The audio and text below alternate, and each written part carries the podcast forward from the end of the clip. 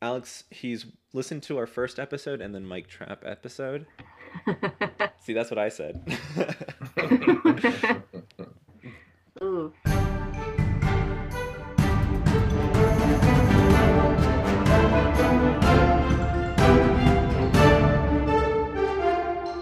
Hi, and welcome to another episode of Dungeons and Degrees. My name's Adrian, I'm Alex.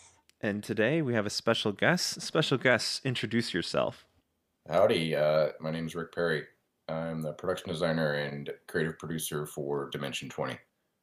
Awesome. And can you tell me with that, what did you do before then, or like what games were you in before you kind of got into production designing, or actually like designing your own like maps, I guess?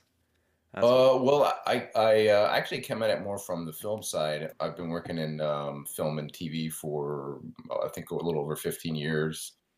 I worked a little bit in New York. I worked a little bit in Texas for a couple of years, and then uh, mostly in Los Angeles the last like 10 years. And yeah, I've been I production designed a couple of uh, sketches for College Humor, and then they brought me in to uh, interview me for this new actual play show uh, they were starting up. They kind of were still figuring out what it was, and uh, was very early on. And uh, and I had actually just gotten back into playing D and D, and and uh, had played a bunch of um, Adventurers League games, and, and was starting to run like a home campaign again, and and so you know that was a a good timing, and uh, yeah, I came on board with them, and and then it was really fun to get to figure out to what the show was going to be and like at first it wasn't even going to have miniatures or terrain and you know we were kind of trying to figure out what that was and was a super collaborative probably the best it's really it's been the best show that i've worked on i think just because of the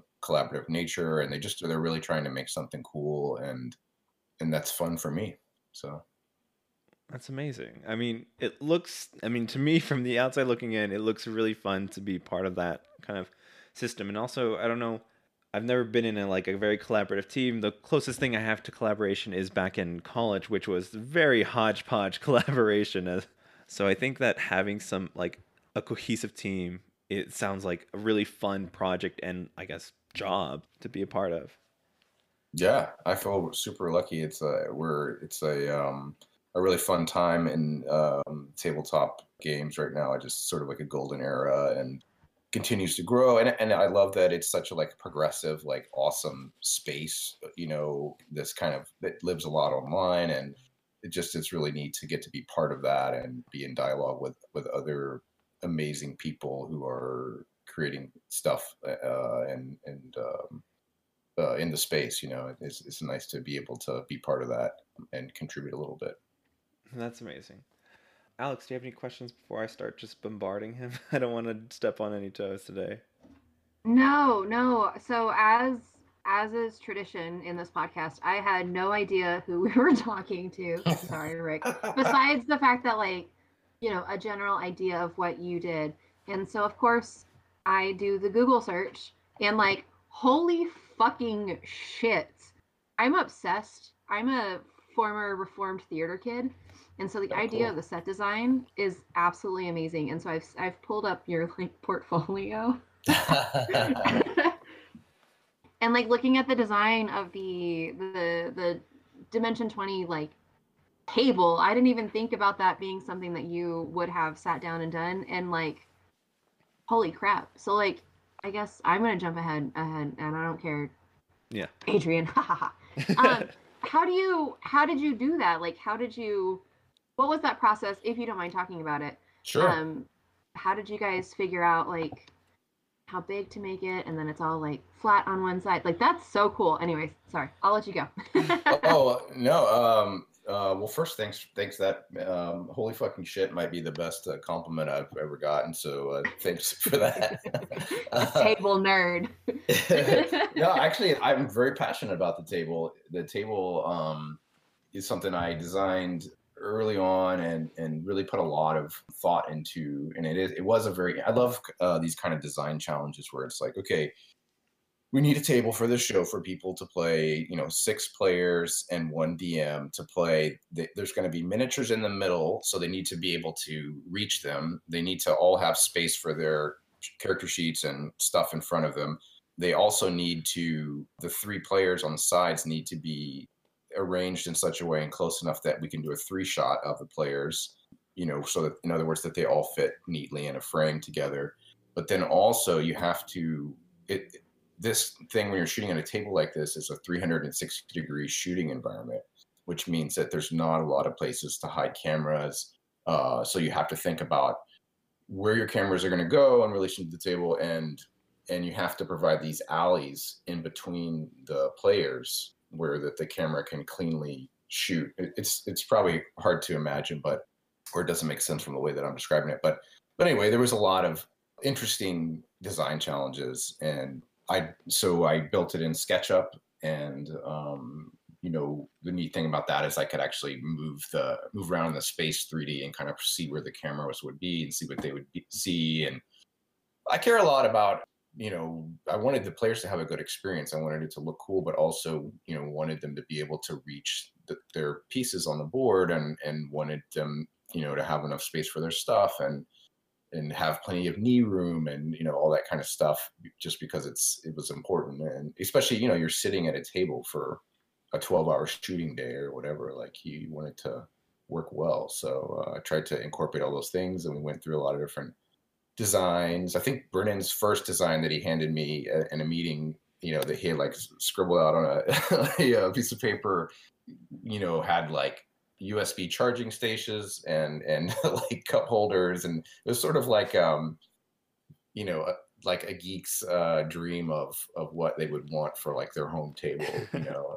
yeah. And uh, and it it also you know didn't quite have the all the other things in mind, like the some of the players were really far away from the DM and or far away from the board and these kind of things. So so that but that was the jumping off point, and, and you know from there. No, it absolutely looks incredible, and I I'm now like while talking like looking at the actual set and the dome around it I don't know what I thought watching, you know, the half season I've seen of Fantasy High. I'm sorry, y'all. I'm working on it. No worries. Um, it's a lot of content. It's it's a it's a lot, but I love it. And like seeing how this the cameras are set up, and then it makes a lot of sense. But also looks like it would be really still an intimate like D and D. It's not necessarily like oh we're out in the open, um, and it, we know it's sort of you know we're we're professionally playing Dungeons and Dragons, but it still feels like it would be an intimate D and D session. So you are you know stuck together for 12 hours, but it doesn't feel like it would be like a a normal production 12 hours, but maybe more hopefully fun than you know actual work. I think I hope I hope so. I think you know it seems like it's worked so far, and, and yeah, I don't know. I feel like this show is kind of something special. I mean, the cast is is really special, and I I'm just stoked to get to do stuff that to help them have a really fun game. You know. Yeah, yeah, it looks amazing. It looks really good. So if you know, I love it. I'm also obsessed with this table. Like I want one.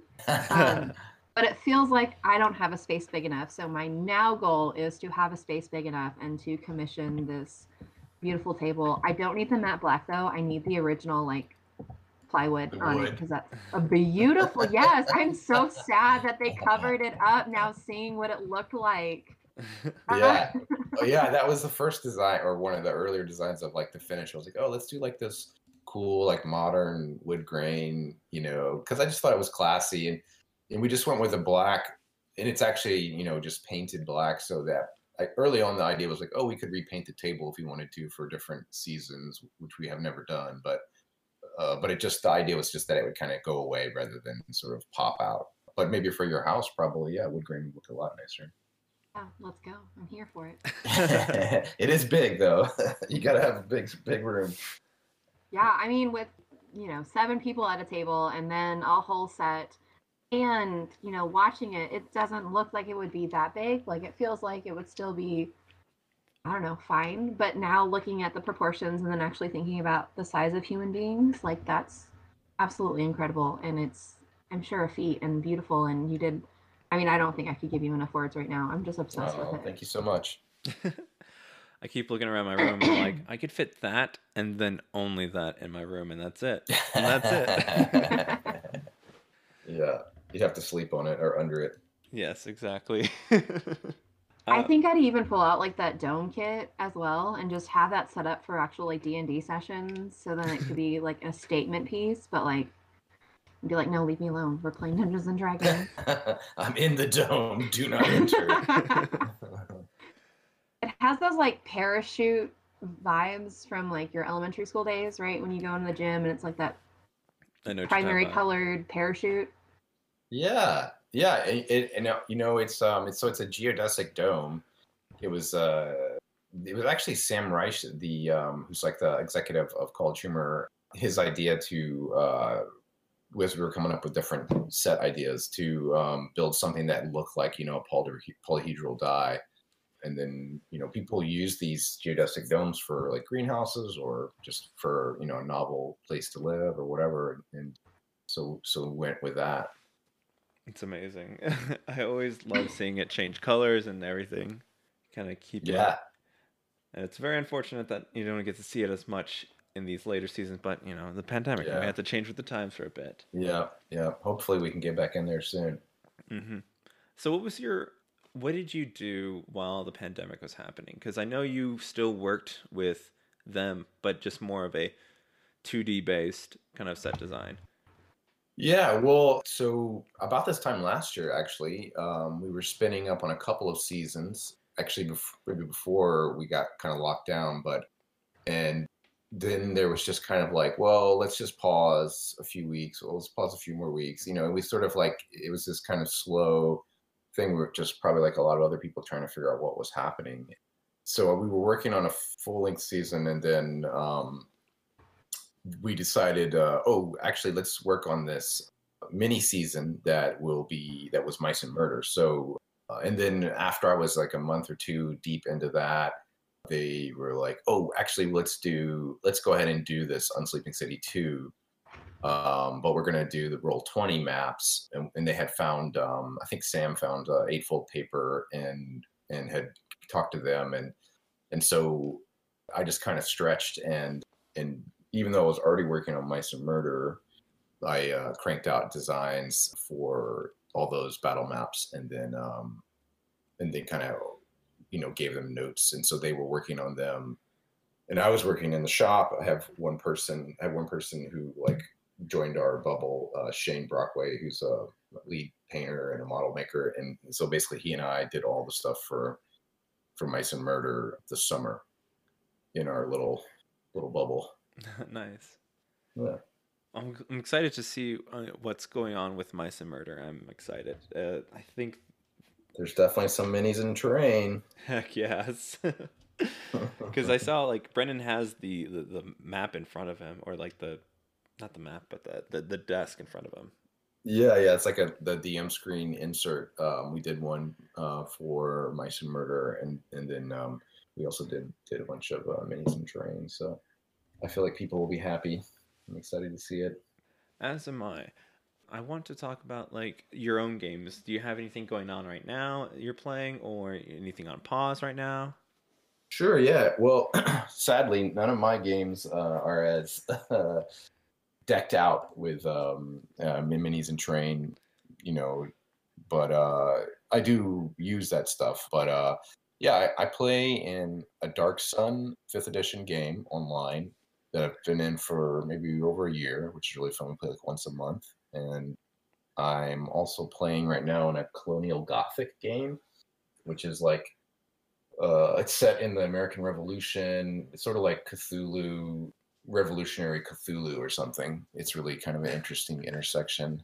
And I'm running a a Dark Astral game. Dark Astral is like the space horror subset of Zweihander, which is a system.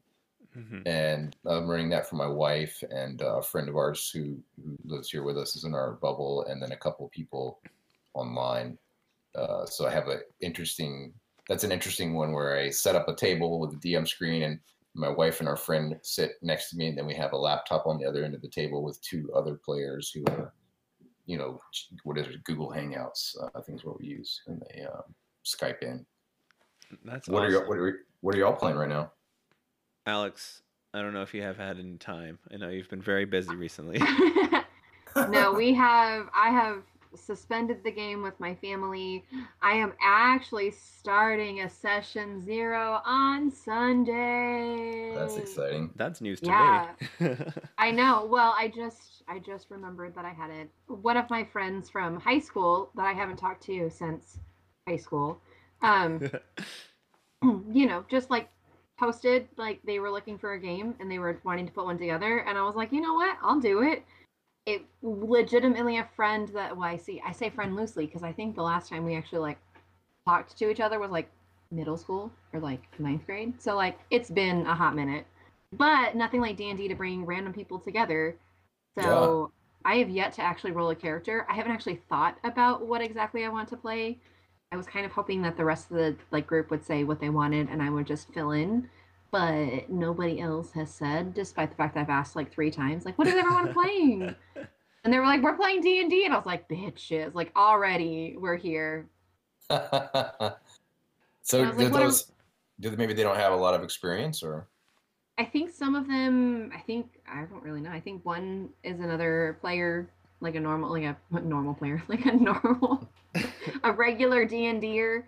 Um, I think maybe we have one new, new person, but I don't know anybody. So not only am I meeting new people, and exploring the idea of of talking to people outside of my normal friend group, and then remembering how to communicate with adults ish people.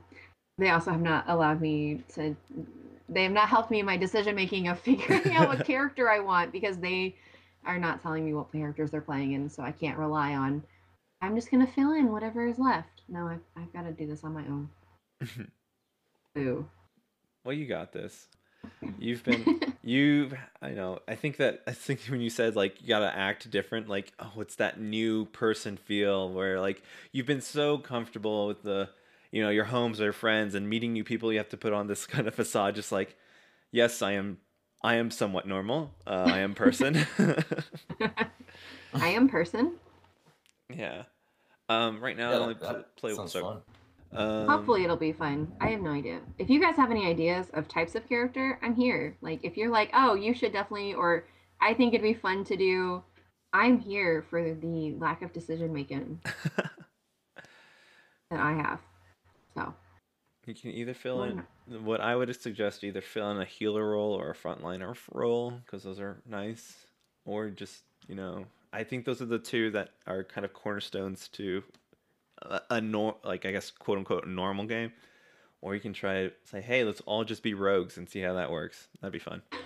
oops all rogues Yes, exactly.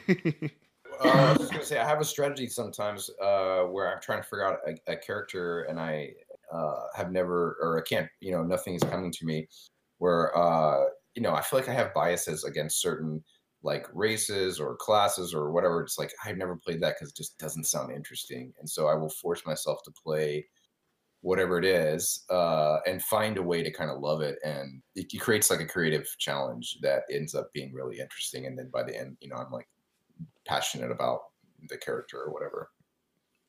Oh no, I have to make choices. I forgot about that.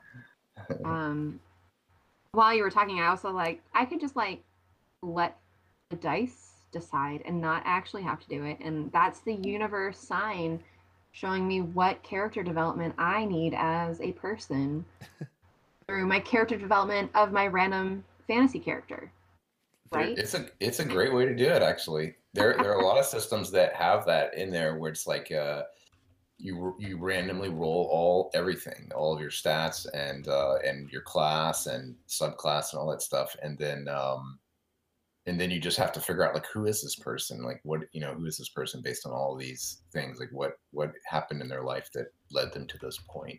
It's a fun fun game you can play. well here we are thank you for helping me y'all i appreciate it Yeah. I was trying to find this website.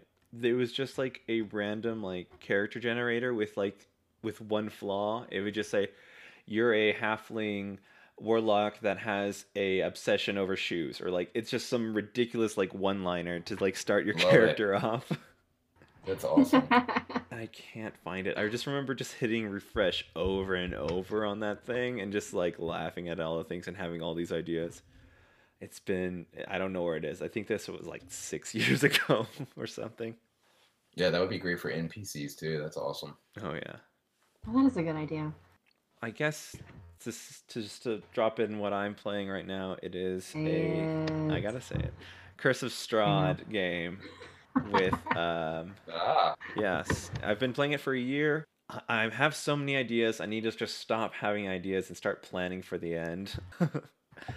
and I think that that's I hopefully after this game I can take some of the players that I have now and start hopefully streaming it to I guess to a Twitch stream and then play what's the new one that came out? Rime of the Frostmaiden. I want to play that so bad oh, cool. because Tens Towns, I've I've read about it before. Uh, there's just such a weird culture between it, and I think the cold having a factor into play uh, makes everything a little bit more deadlier. So I'm super excited about that. Yeah, that sounds awesome. That's uh. So, you, how many sessions have are you into uh, Curse of Strahd? Oh, how many weeks have there been in a year? like, is that 54? Y'all, y- y'all play once a week, huh? Yeah, we play once a week. Uh, we've skipped Right like on. three or four due to you know multiple people not showing up, or I couldn't be there as the DM. Um, but we've been going for a while. It's this next week, I'm having a break because the the story is starting to speed up. It's starting to like gain traction. Things are coming together, and the finale is about to be upon us. And I see it, and I've I've brought a lot of like toys to play with for them, and I'm like, this needs to coalesce into something. This needs to come together at a certain point, and I'm still kind of like, I need a break. I need to lay out the pieces and then connect the dots, and then prepare mm-hmm. for the final thing. Cause like at some point, I gotta end this thing. Yeah, that's awesome. Oh yeah, it's exciting and very. It's scary too. Sure, yeah. because Yeah. I like I see these people online and they the, how they storytell or how they wrap everything with a bow and I'm just like how like I because usually my games fizzle out before we get to that point you know just life happens I move I graduate all these things but now I've had this this group for a year and I'm just like well now what I've never been this far before yeah, the pressure's on. The stakes are high. oh for sure for sure It's I, I really admire that. Uh, in I mean, I, well, I think it's really cool that you've had a game going that long for that many sessions and are going to complete a full book. It's it's really cool. But but to what you're saying, like I really admire players and and DMs that have that sense for story, you know, um, and and can just intuitively, you know, bring things, you know, the way they're supposed to and land, you know, perfect beats and yeah, it's it's uh it's it's a special thing, and of course, you know, it's something that develops over time and and through practice and whatever. But very cool. It's very gratifying to watch. Yes, I think that I've been slowly becoming more more better. Wow, English. Uh, I think I've been a better DM over time, and I have done something like I've messed up before, but my players have been very forgiving and understanding.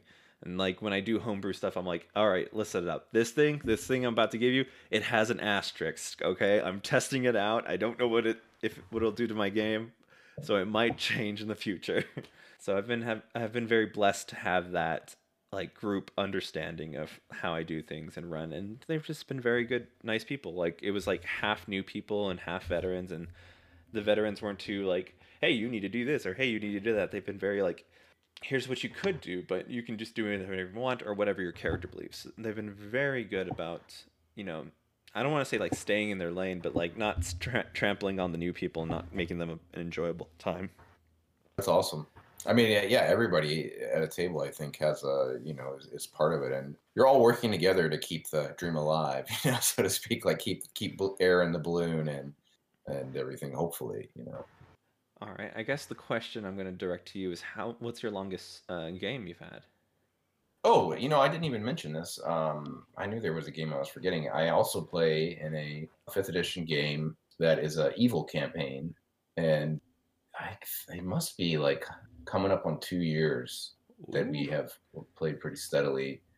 Um, I don't think we're uh, we probably don't have as many sessions logged as as you, but uh, some somewhere in like I think up to thirty sessions or maybe forty uh, over two years. Yeah, it's pretty good. I play. That was a game where I was trying to figure out my character, and I I've just never been that interesting as uh, in tieflings as characters. I just I don't know the the kind of classic Red Devil thing aesthetically. I just always felt kind of kind of bored by, and and at least from the outside, and and so I challenged myself to make a tiefling character, and and his name is Egg, and I love him. He's great. He's a wizard. I love it. I've... I kind of like that idea too of like the the like old school tattoo like devil type character. So even just like, I don't know. I have a bunch of tattoos, I guess. So then thinking of like, okay, how would I take one of these tattoos and then make it a D&D character? Huh. Kind of sounds like an interesting challenge as well.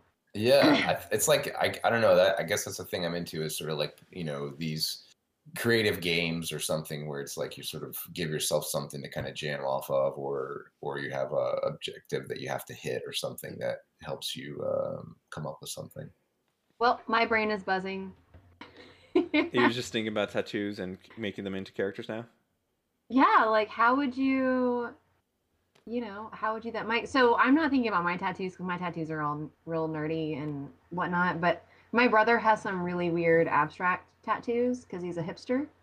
And, you know, thinking about putting backstories to his tattoos, I think would one drive him crazy because he already doesn't like Dungeons and Dragons. But two would be just fun and creative enough to be it would be really it'd be really fun. But also it would be fun to annoy my little brother.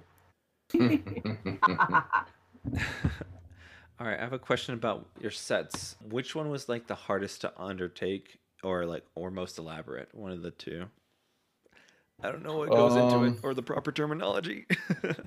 yeah, no, I mean um it's it's like they're all different, you know, for the most part and and occasionally we get one that is a little bit easier to pull off just just by chance, but um a lot of times it's they, they have a lot of challenging things to figure out. Part of it comes from just the fact that you know in, on Dimension Twenty, it's you know it's a it's an anthology show, so every season is like a different setting, but the settings are never like conventional settings. They're always like some kind of mashup, you know. So like Fantasy High's, like an American high school, but with elves and orcs and and uh, that kind of stuff. And, it, and it's in it's actually it's like kind of like an American city that's in an actual fantasy world. So so that's a mashup of those two things, which means you know things like skater dwarves is not a miniature that you can just go and buy. You know that's a really cool idea, but you have to actually figure out how to make it if you want to have it be on screen. So, so a lot of times the challenges come from that, but then also sometimes it's from just stuff that we want to try and do that's neat, like you know, uh, in, in, the first season of Unsleeping City. I think it's it's an early battle. I think it's the second battle, maybe. So so maybe this won't be too big of a spoiler, but they're fighting in a sewer system, and essentially they're in like a big chamber, like a sewage chamber, and uh, there's a bad guy high up on a ledge at the other end, and he is uh, raising the water every round. So every round the water comes up, which means that we had to you know, we wanted to represent that with these sheets of plexiglass so that so every round the water comes up five feet, which is one inch, you know, or two or 10 feet or whatever it was. And so we had to cut all these plexiglass pieces to, you know, make it fit. So that's an aspect too, which is, which is, uh, not only making something that is kind of insane, but also it's going to be handled by humans who are playing their game who are not going to be touching it as gently or as necessarily as like you know they're in the middle of making a show you know they're not thinking about how to like be the softest with it you know? So you have to kind of build things in a way that is intuitive and and uh, will stand up to to being played with you know? Yeah. Like i'm gonna grab this. It's like oh that was the one way you weren't supposed to grab it. Yeah yeah. You have to look at it and be like oh how if you just walked up to this how would you pick it up? Mm-hmm. and then if if that's the way then you got to make it where it's going to be you know easy to pick up that way. Prop building is the best. Of just i have to make it just durable enough but not so durable that it looks ridiculous. Yeah. Right and we're and we're also fighting budget and time you know as well. There's it's always uh, a really intense thing where we're we're always racing against the clock because we you know we have a certain amount of money that we have to spend and we want to get the most that we can out of it and not overspend and you know so it's, it's always a challenge That's fair. What's your favorite, I guess, prop or mini or some ridiculous set piece set something that you've done? What's like your favorite? Um, probably the I think probably the thing that I still think is maybe my favorite. I don't know. I, I made something uh, recently that y'all probably won't be able to see for a long time, but uh, that I'm pretty excited about. But before that, probably the DM screen for um, Crown of Candy, um, which was the season that is a mashup of Candyland and Game of Thrones. So, uh, you know, all the different factions are like the vegetable people from Vegetania and the fruit people of Fruitopia and uh, this kind of thing. And so we build these kind of elaborate DM screens that go in front of uh, our dungeon master, Brennan. And it's a kind of a, we attempt, usually the attempt in the DM screen is to sort of provide like a visual manifestation of kind of the entire season without without like giving away spoilers or you know it's sort of like being explicit and vague at the same time and also being evocative and helping to like transport the players and the, the viewers to this world. So for that dm screen since the land is made out of food we cast a whole bunch of soap molds of foods like apples and pork chops and whatever and, so i had these like plaster pieces of food and, and I was sculpting this land, you know, mountains and, you know, banana peaks and strawberry hills and flat tomato slices for planes and crackers and all this kind of stuff. And uh, it was really fun. and I got to paint it all up, these crazy colors and stuff. Yeah. So, I, you know, I feel like it turned out good and uh, it was a really fun one to uh, work out. I have two things. One, I'm really sad we didn't make the grab for Strawberry Fields. So everyone has that earworm in their head now. Yeah, yeah. Um, but two, I just now realized that that's a DM screen. Like that's the purpose of having that up on the set. So there's that too. That that those are incredible. They are incredible, and I didn't even realize that they were serving a purpose of being a DM screen versus just being something to look at because it's really fucking cool. Thanks. just- Yeah. Yeah. Uh, yeah, I mean that's that's exactly it. It, it definitely gives Brennan space back there to to keep his stuff secret, but but also and you know they they'll go and shoot close-ups of it for like the title sequences and stuff like that, which is always fun too. Yeah, I just thought it was like just regular set dressing. Like, oh, okay, this is like the vibe that we have. But no, it's it's serving an actual functional purpose. So function and form combined. I'm sure if you went to college if you went to college, someone is really proud. Not assuming that you didn't, not at all. Just Oh, assuming that I did. I It's went to college in Texas. okay, we're we're at Texas, Texas, Texas. Like Uh, yeah, yeah. I went to uh, North Texas actually in Denton. oh, UNT. Yep. Uh, my brother went there.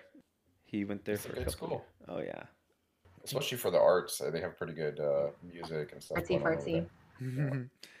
yeah, I I went to a when I went to go visit him.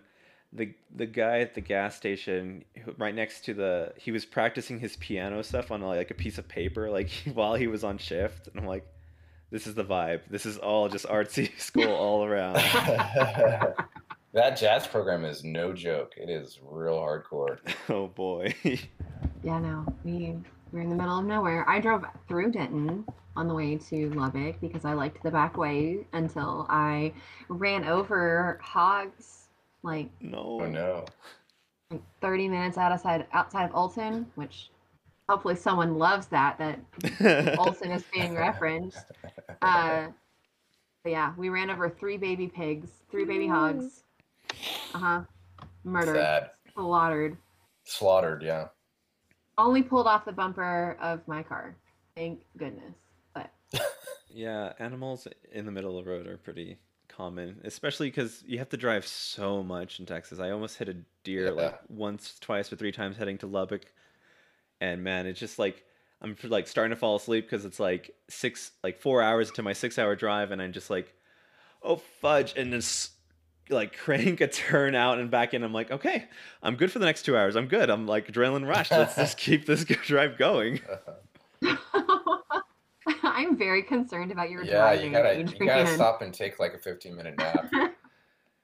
Gosh, it's That, that's the secret. It Oh, will yeah. rejuvenate you if you if you ever anybody out there who's listening to this right now driving and you're feeling tired, pull over and take like a 15 minute nap, and uh, and you'll be good. Oh yeah. I for the most part I, I end up either sleeping in the gas by the gas station in Sweetwater or Junction. And those are my two stopping points for gas. Uh, so much so much land to cover when driving back to college. Yeah. Texas is a I big hated state. it. oh yeah. I was not. I was not a driver. I would always ride with somebody else, or I flew. There Wow. was not. No. Mm-mm. I also didn't have a car until like I almost graduated. Oh wow. So Well, there's Yeah. that. There's that reason. That's a big There's- reason. that really I only had the last year in my grad school that I had the option. So if you're a parent, you don't have to give your child a car when they turn 16. You could wait until they turn 21 and they'll make it work and hate driving because it's now a chore. Not cool. I don't know. I like road trips. I, li- I do like driving when I get the chance. But when I first moved to uh, Los Angeles, I uh, I worked at the Warner Brothers lot for almost two years, um, working on a, a bunch of different like variety reality shows, like um, America's Best Dance Crew and what is another one, The Sing Off. And my job was uh, kind of shopping for them. So they would be like, okay, we need 12 sparkly pink hula hoops as quick as you can go and so then i would get in my truck and then drive around los angeles you know go into every toys r us until i have found you know after like i've been to like five and i and i have the 12 pink hula hoops and i'm coming back to the lot and then they would call me and be like okay cancel the hula hoops. We need seven green canes and so then i would go back out and drive around. So I would spend so much time in my truck that I, you know, just kind of made peace with the traffic and listened to a lot of podcasts and audiobooks and things like that. But anyway, I got to where I liked it because it was kind of like I made my truck my space and it was my time to like listen to fantasy novels or whatever and, uh, you know, drive around. That's like a really intense game of supermarket sweep, but but my job. But my Yeah, and yeah, but I get paid. You actually get paid. You're not just competing for it. True. Any okay, hold up. She Alex, was lying Alex, t- take the wheel. hold up. Take the wheel. oh no. No, so I guess what did you what did you go to school for? Uh, What, uh, what is your actual academic background?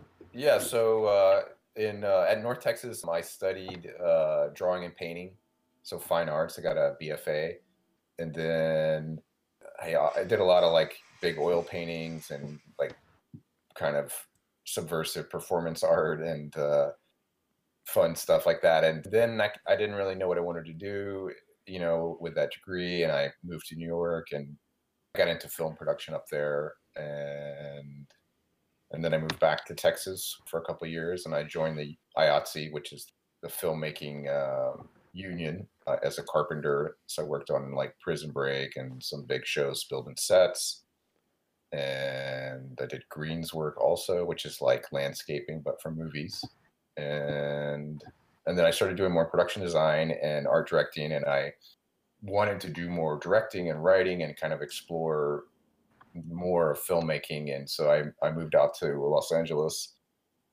And then i got i got into the um, mfa program at ucla for directing. So I, I did that. Actually i took like three and a half four years and went and did that. And then and then i've been working as a production designer mainly. I also write and direct stuff make music videos and other kind of stuff when i can So fine art to the cheap arts. I see. Yes, I'm a master of the fine arts.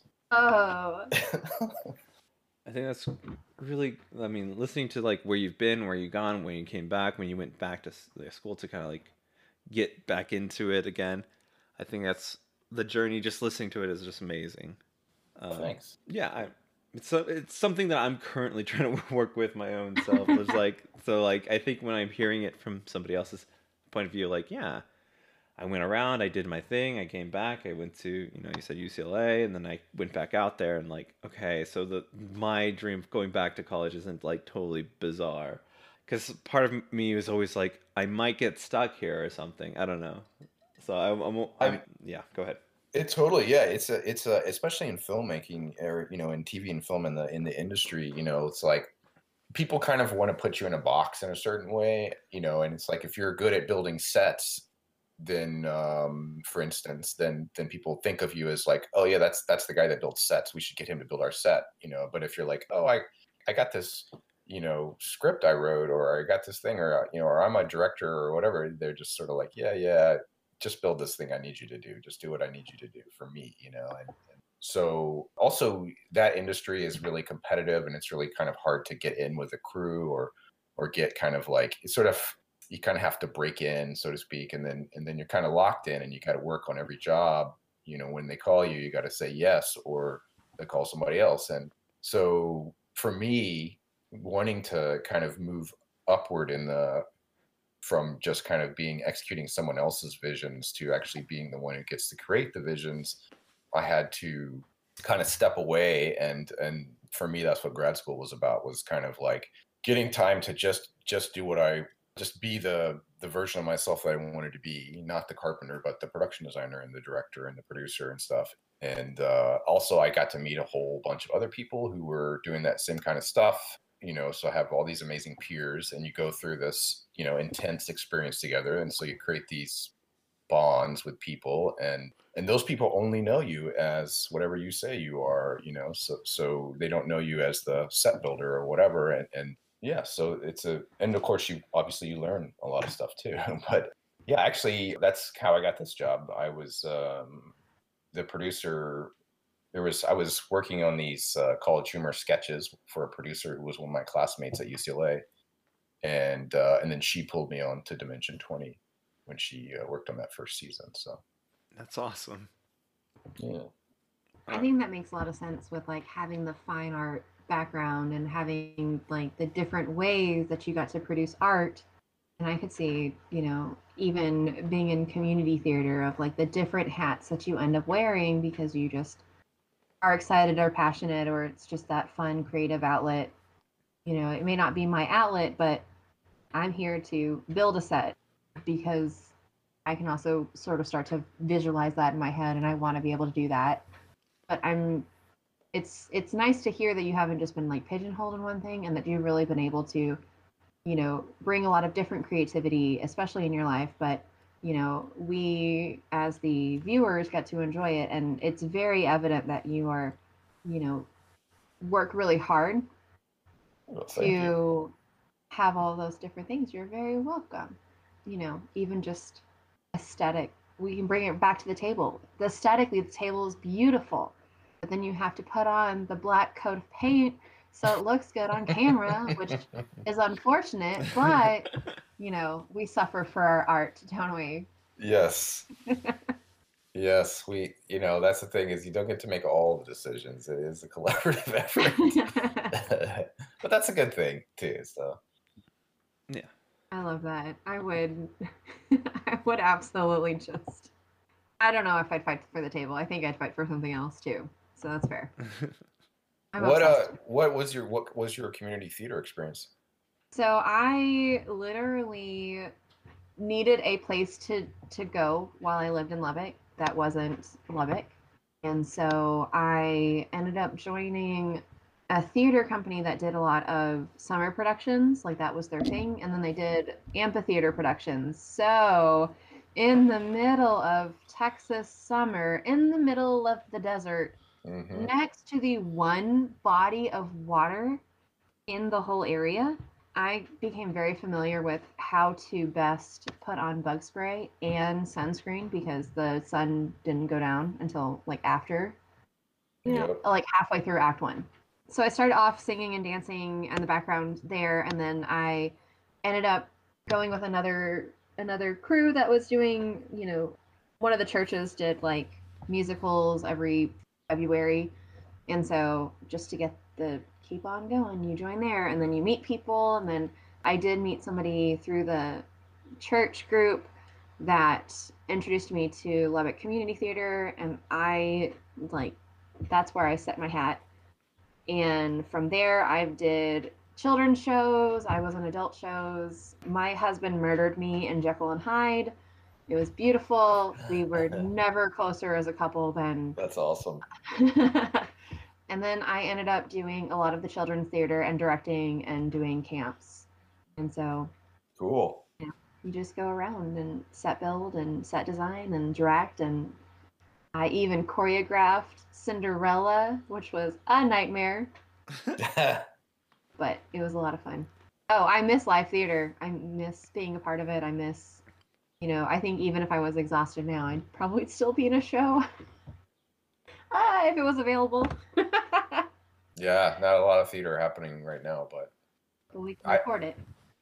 Yeah, I, I really like that uh, kind of stuff where you get to kind of do a little bit of everything, and and that, that's a cool thing for me about um, Dimension Twenty is just yeah, I, it's a lot of like design and build, you know. So I get to really have hands on and do a lot of different jobs, and that's just kind of fun for me. But yeah, I can see how community theater would be a lot of fun.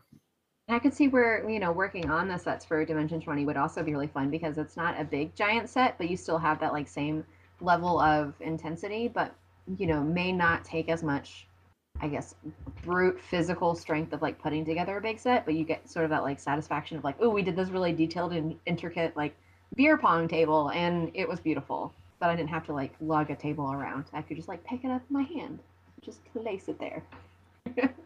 totally. Yeah. It's a, like a whole different set of skills that than uh, building a, a, you know, miniatures work is a whole other thing that um, I kind of had to pick up from a lot of other much more talented uh, model makers than I am. But um, yeah, it's a, it's a different uh, different bag of tricks.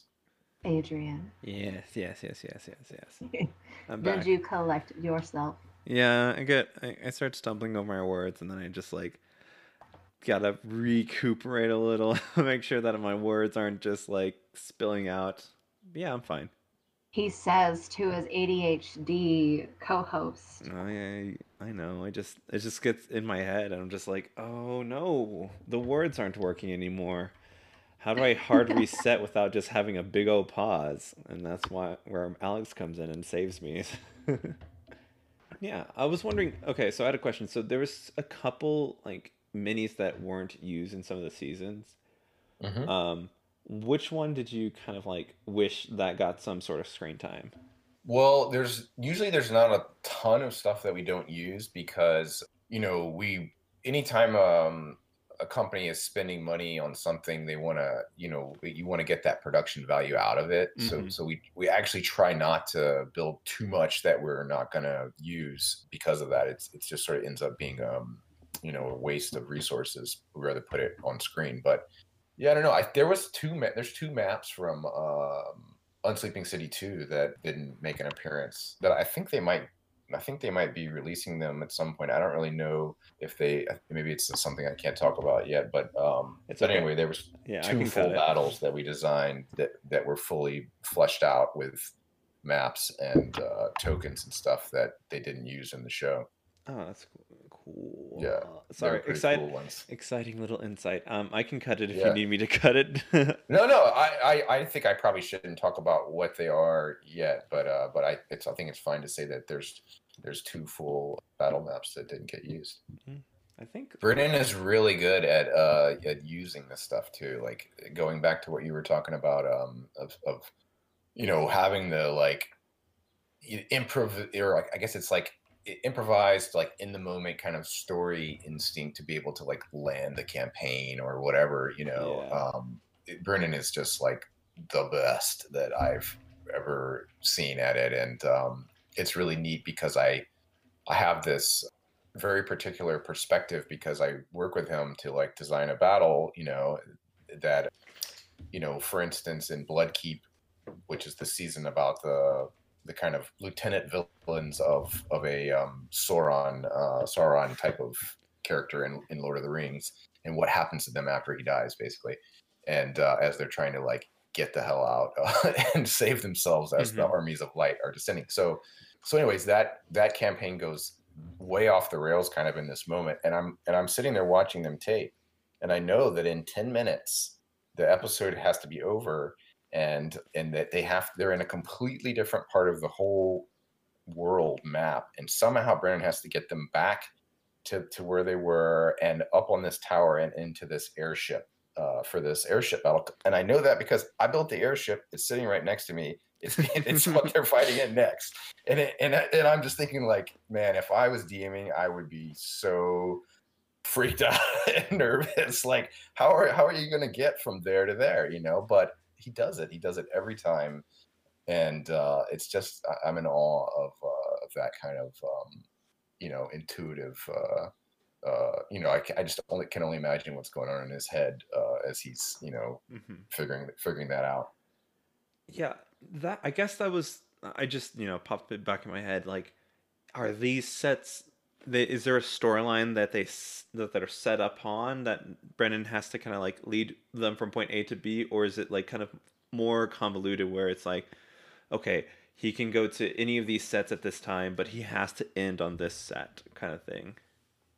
Yeah, I mean it's it's um it's it's definitely not like I mean the sets are are pre-built, you know, like months. Like we start designing them like months in advance, and I think that that is actually a a place where usually what happens is like the concept for the world comes along and and we'll have some ideas and things right away we're like oh yeah there should be a battle here and this should happen and there should be these monsters or whatever but usually that's that's it and then they do character creation which you know always informs the world and the the kind of even the genre of like oh is this going to be like you know a procedural where they're like you know like a who done it or is this going to be whatever you know that that sometimes is informed by what characters are created and what their own journeys are going to be i think uh, Brennan folds that into into the world building. So then we go through and we we build you know we come up with all these ideas with like a big kind of whiteboard of the sets knowing that like okay there's going to be a battle every other episode or a battle every three episodes and uh, we kind of pound that out over a week or two kind of revisiting it and and then i go away and start sourcing it and making this stuff and um, i think that that uh, probably helps Brennan to some degree, gives them some like kind of guide rails, but but a, the whole rest of it I don't really know anything about, you know, other than what he tells me in those meetings. I don't. So so watching them tape, you know, uh, it's like, oh, this is this is amazing. This is all this other part of this world that I don't know about, you know, because I just know about in a very specific way what's happening in this battle, who the bad guys are, you know, what the objective is, th- these kind of things, you know, and and sometimes as I'm building the sets out, I will hit him up for more details, like, well, what? Well, listen, in this food world, you know, like are the people like is it is everybody like food like is that guy like a drumstick or can there be people that look more humanoid and they and maybe their body's just made of like, like chicken or and what do they eat can they eat each other you know like oh, like i need to know the answer to these things because i have to make it all the logic work in the world you know like when i put food on a banquet table you know yeah uh, that's, that's just another aspect of your set design that I didn't realize that you had to like kind of go through. Just like, okay, I got this kind of this section. I need more depth to make to fill out these sets. you know, I think that's funny. Yeah, yeah, it's a fun fun thing. That's kind of neat to know that even on the back end, like you have an idea of where the story needs to go. You're still like, but what's gonna happen? So uh, it's that it has to be, you know, part of the magic of of Brennan, like obviously. Yeah, it's a, it's really weird to be so involved in a campaign in it, in its early like infant stages and then be kind of hands off once it is rolling you know and it's like it's it's so odd to like i contribute a lot in this kind of early stage and i and i contribute to some very specific things but then i just walk away and i'm just a viewer like everybody else you know and and get to see where it goes. It's really fun. That's awesome. Um, That's exciting. Yeah. I'm happy to know that it's it's just as magical backstage as it is in front. The cast is really amazing. And I mean, oh, I, I, yes, it's weird. I mean, I'm I'm still new, so I guess I'm not talking as an expert of Dimension 20. Um, I somehow missed that train and then missed it a couple more times, even though we had a podcast, and then I was on the train, and then well, you got a job. It's all good. No, it's fine. It's fine. No, there's no worries. There's you know there is so much content out there, especially in the actual play space. You know, it's just there's just so much to to catch up on all the time. It's really hard. all the time. Do you have a favorite like D and D podcast besides ours and obviously like mentioned like besides the obvious, right? Right. Um, Yeah. Well, I listen. I've listened to every episode of y'all's show three times. Uh, so I just now I'm waiting for the new episodes. But uh, no, I, I I like Critical Role a lot. Actually, it's kind of a different genre in a certain way. It's I mean it's funny, but it's it's not like it's not comedians in the same way. But the I think those performers are. Uh, really ta- like you know they're all voice actors and, and actors and they have a really good sense for story and story beats and they just dance really well together yeah so that's a fun show to like catch up on and i don't know what else listen to like nadpod and i don't know what else i've been listening to a lot of 40k uh, audiobooks warhammer 40k kind of like trash pulp uh, audiobooks love it, love it. Um, yeah I was just listening to something that was referencing 40k and listening to the audiobook. Oh, I think it was Dungeons and Daddies. I think that's what it was. But somebody on their podcast also just like for their time alone listens to like 40k audiobooks in the car. Yeah, I mean, it's, it's you know, I kind of have a love hate relationship with it. I I like a lot of things about that aesthetic, but it's very problematic, and also just a lot of it is not that good. so, you love to hate it. Yeah, yeah. what what what podcast do y'all listen to? I have to listen to I- ours to oh. edit. Oh yeah, right. um, but Yeah. um, mainly after that, I watched a lot of This American Life, and I listened to. I did a little bit of Adventure Zone, but I, I can't. I don't know. Every time I listen to another like D and D esque podcast, I feel like, but you're not working on yours right now, and I'm like, okay, shut up, shut up. You, I get It it. just it just gives you shame and guilt to listen to other. Yes, There's exactly. no joy. It, it's it's like wow this is good. And like adrian you could be this good if you tried to listen and edit it better. I'm like ah no in my head get out. Oh, um, yeah. and a couple of murder mystery stuff like which what it was it had a bunch of like celebs voicing them. There's like rupaul for Oh. one of them. I don't know. It was like That's cool. uh, yeah murder mystery because like i was working on trying to figure out how to make a murder mystery work in a d&d-esque thing. So hopefully maybe mice and murderers will give me a little bit more ideas Yeah, totally. so yeah That uh man, I that's I think it's gonna be really I'm really excited to see it. I was I watched all the taping of it remotely, but it's a I think it's a really challenging um genre to do it's to sustain over a long period of time, especially with improvisers who are kind of like building the world out with you. It's it's uh anyway, Brennan I think Brennan did a really good job on that, so it'll be interesting to see how it all the final product. yeah i'm Well, that would make excited sense too because like murder mysteries have to have that like sense of suspense and like how do you play with that timing of the suspense and then you know giving your players just enough because i i think that would make sense that like there has to be a better balance than you know we're just playing d&d and okay cool like here's this puzzle but like the fact that murder mysteries have that like ooh who done it Yeah. the other thing in my head is like at any point if they they ask the right question and roll a nat 20 is it all go up in flames or like Yeah, right. so- Yeah, I mean that's the thing, you know. It's very interesting, you know, knowing what I knew about the that season beforehand, and then as it, you know, I'm listening to the taping of it and being like, oh, I'm pretty sure he just made that up right there because that is definitely not a thing that we talked about, and uh, you know, but because you know he's getting in tight spots and uh, and and doing what he does, you know, and, and kind of just laying the, the train tracks right in front of the the train engine, you know, so to speak, and and uh, no i get that you can't speak too much about it it's understandable yeah, I know. I'm you sorry, I'm being so you're like vague. dancing around words and i'm like i got you i'm figuring out what you're putting down Yeah, but it to- I mean it totally makes sense. Like I mean if you've if you've watched Dimension 20, if you play D&D, like watching those like storylines play out. I mean, that's I don't know. That's I think why I listen to a, a lot of it. I just I think it's so interesting when you're like, oh, you referenced that like three episodes Yeah, ago. the No. callbacks. The Yes. callbacks, yes, the, The little small hints. Yeah. I'm Yeah, I got something I'm pe- I'm peppering into one of my uh, games right now that is going to be something that comes out way later and uh, I picked up this module that's like, oh, you could pepper this into a campaign and like have these events happen and the players think maybe that the event is associated like the power goes out, you know, it's like a sci-fi campaign and they think maybe it's tied into whatever they're dealing with now, but they're going to find out that later that the power going out actually is related to this whole other thing. And you know what I mean? It'll have that callback, hopefully. Yes. I'm here for it. Same. I'm I love. here for it. I love like after session on roll. Tw- well, I have like a Discord server, so they keep like speculating stuff and writing down. It's like, okay, I can only tell you as much as you've been given. I know everything, but I can't give it to you. uh, it's- Uh huh.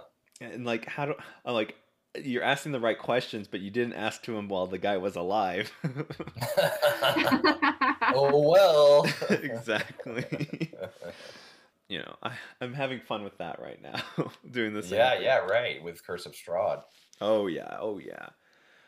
Just because you know one of my characters or my players has already played Curse of Strahd and is a DM, so I'm like, I gotta get keep this fresh for him. I gotta make some stuff up.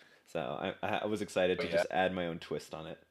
Do you normally run modules, or do you do like homebrew stuff more commonly? I've done a lot of homebrews back when I was in person. I enjoyed mm-hmm. it more. I, I was like, okay, here's the map. It's already in my head, and I just draw it out very roughly. My handwriting is and drawing is atrocious. So I like this is what it looks like. This X is a fireplace. This square is chairs. So like when I was in person, I was able to like, as soon as they enter a building and they want combat or there's combat about to happen, I'm able to like like in my mind I'm like okay just drop all this down right now. So now in the time of Corona where I'm doing everything virtually, my drawing is even worse because I'm using a mouse and uh, so I just you use the pre-rolled maps. Um, but slowly but surely I've been doing more modules mainly for the fact that I it, there's there's resources for that online.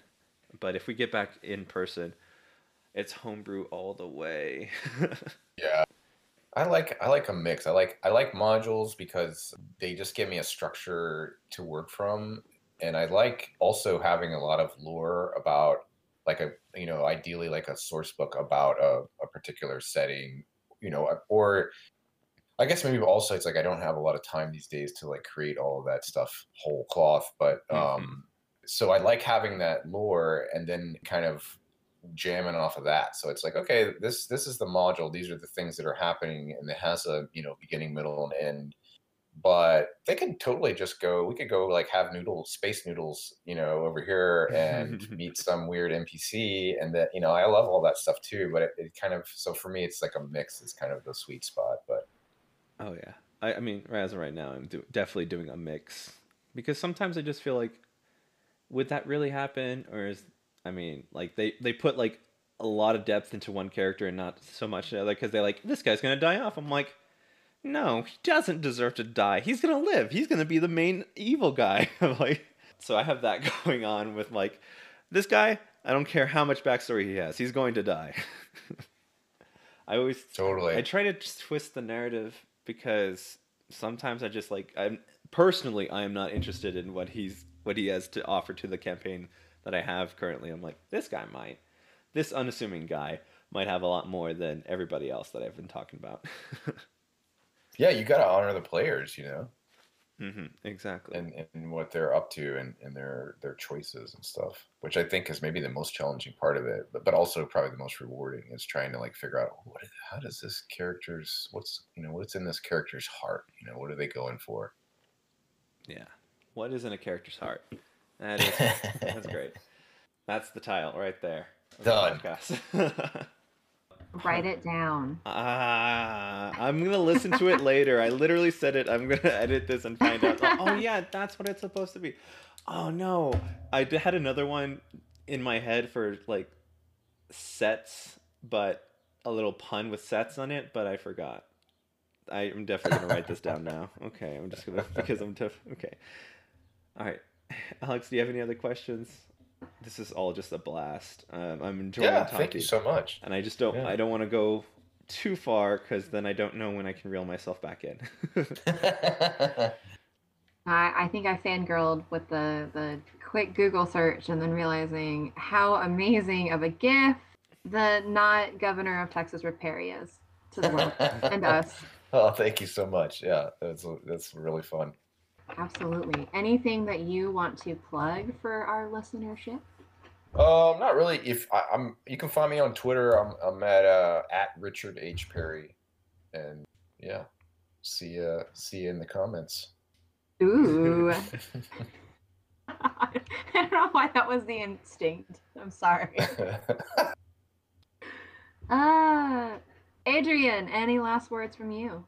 No, no, no, no, no. This is this has been a blast. Those are my last words, I guess. cool. All right, go Yeah, ahead, well, Alex. Thank you, everybody, for listening. Real time today is Trans Day of Visibility. So we see you, we love you, and we're so happy you are here. Fuck all the bitches. At the two people on this podcast, well, three people right now, hopefully, on this podcast. Absolutely adore you and thank you for being you. Uh, if your Fuck journey turfs. has not, yeah, fuck that. JK, what? What the fuck have you been doing with your life, ma'am? Anyways. Um, uh, I don't know where I was going with that. And I do know where I was going with that. I got real, real passionate. If you're not on that journey, we still love you, and hopefully one day you will feel safe enough to be the person you are outwardly, and we love you. So thank you. On the capitalism side, join us on our Patreon. uh, we're putting out uh, uh, early episodes. We also have uh, one on one shots uh, that we play with our players. You get to hear me do ridiculous voices. You get to play with our turtle Sebastian. I was gonna say Seabass, but that was an inside joke that you probably wouldn't get, which you would be able to if you were a Patreon supporter. Yay! Um, we are also opening up our Discord for everybody, so feel free to join us on our Discord. We're having conversations. I want to see everybody's pictures of dogs. That would make my life perfect. Um, find us on Instagram and Twitter at Dan Degrees Pod. Reach out to us. We want to hear you and we love you. If you are so inclined, please rate us five stars on Apple Podcasts or wherever you can rate podcasts. That really will help us out. If you rate us anything below five stars or anybody below five stars, you will never have another creative day in your life. Well, thank you so much for listening. My name's Adrian. And I'm Alex. Go have some fun.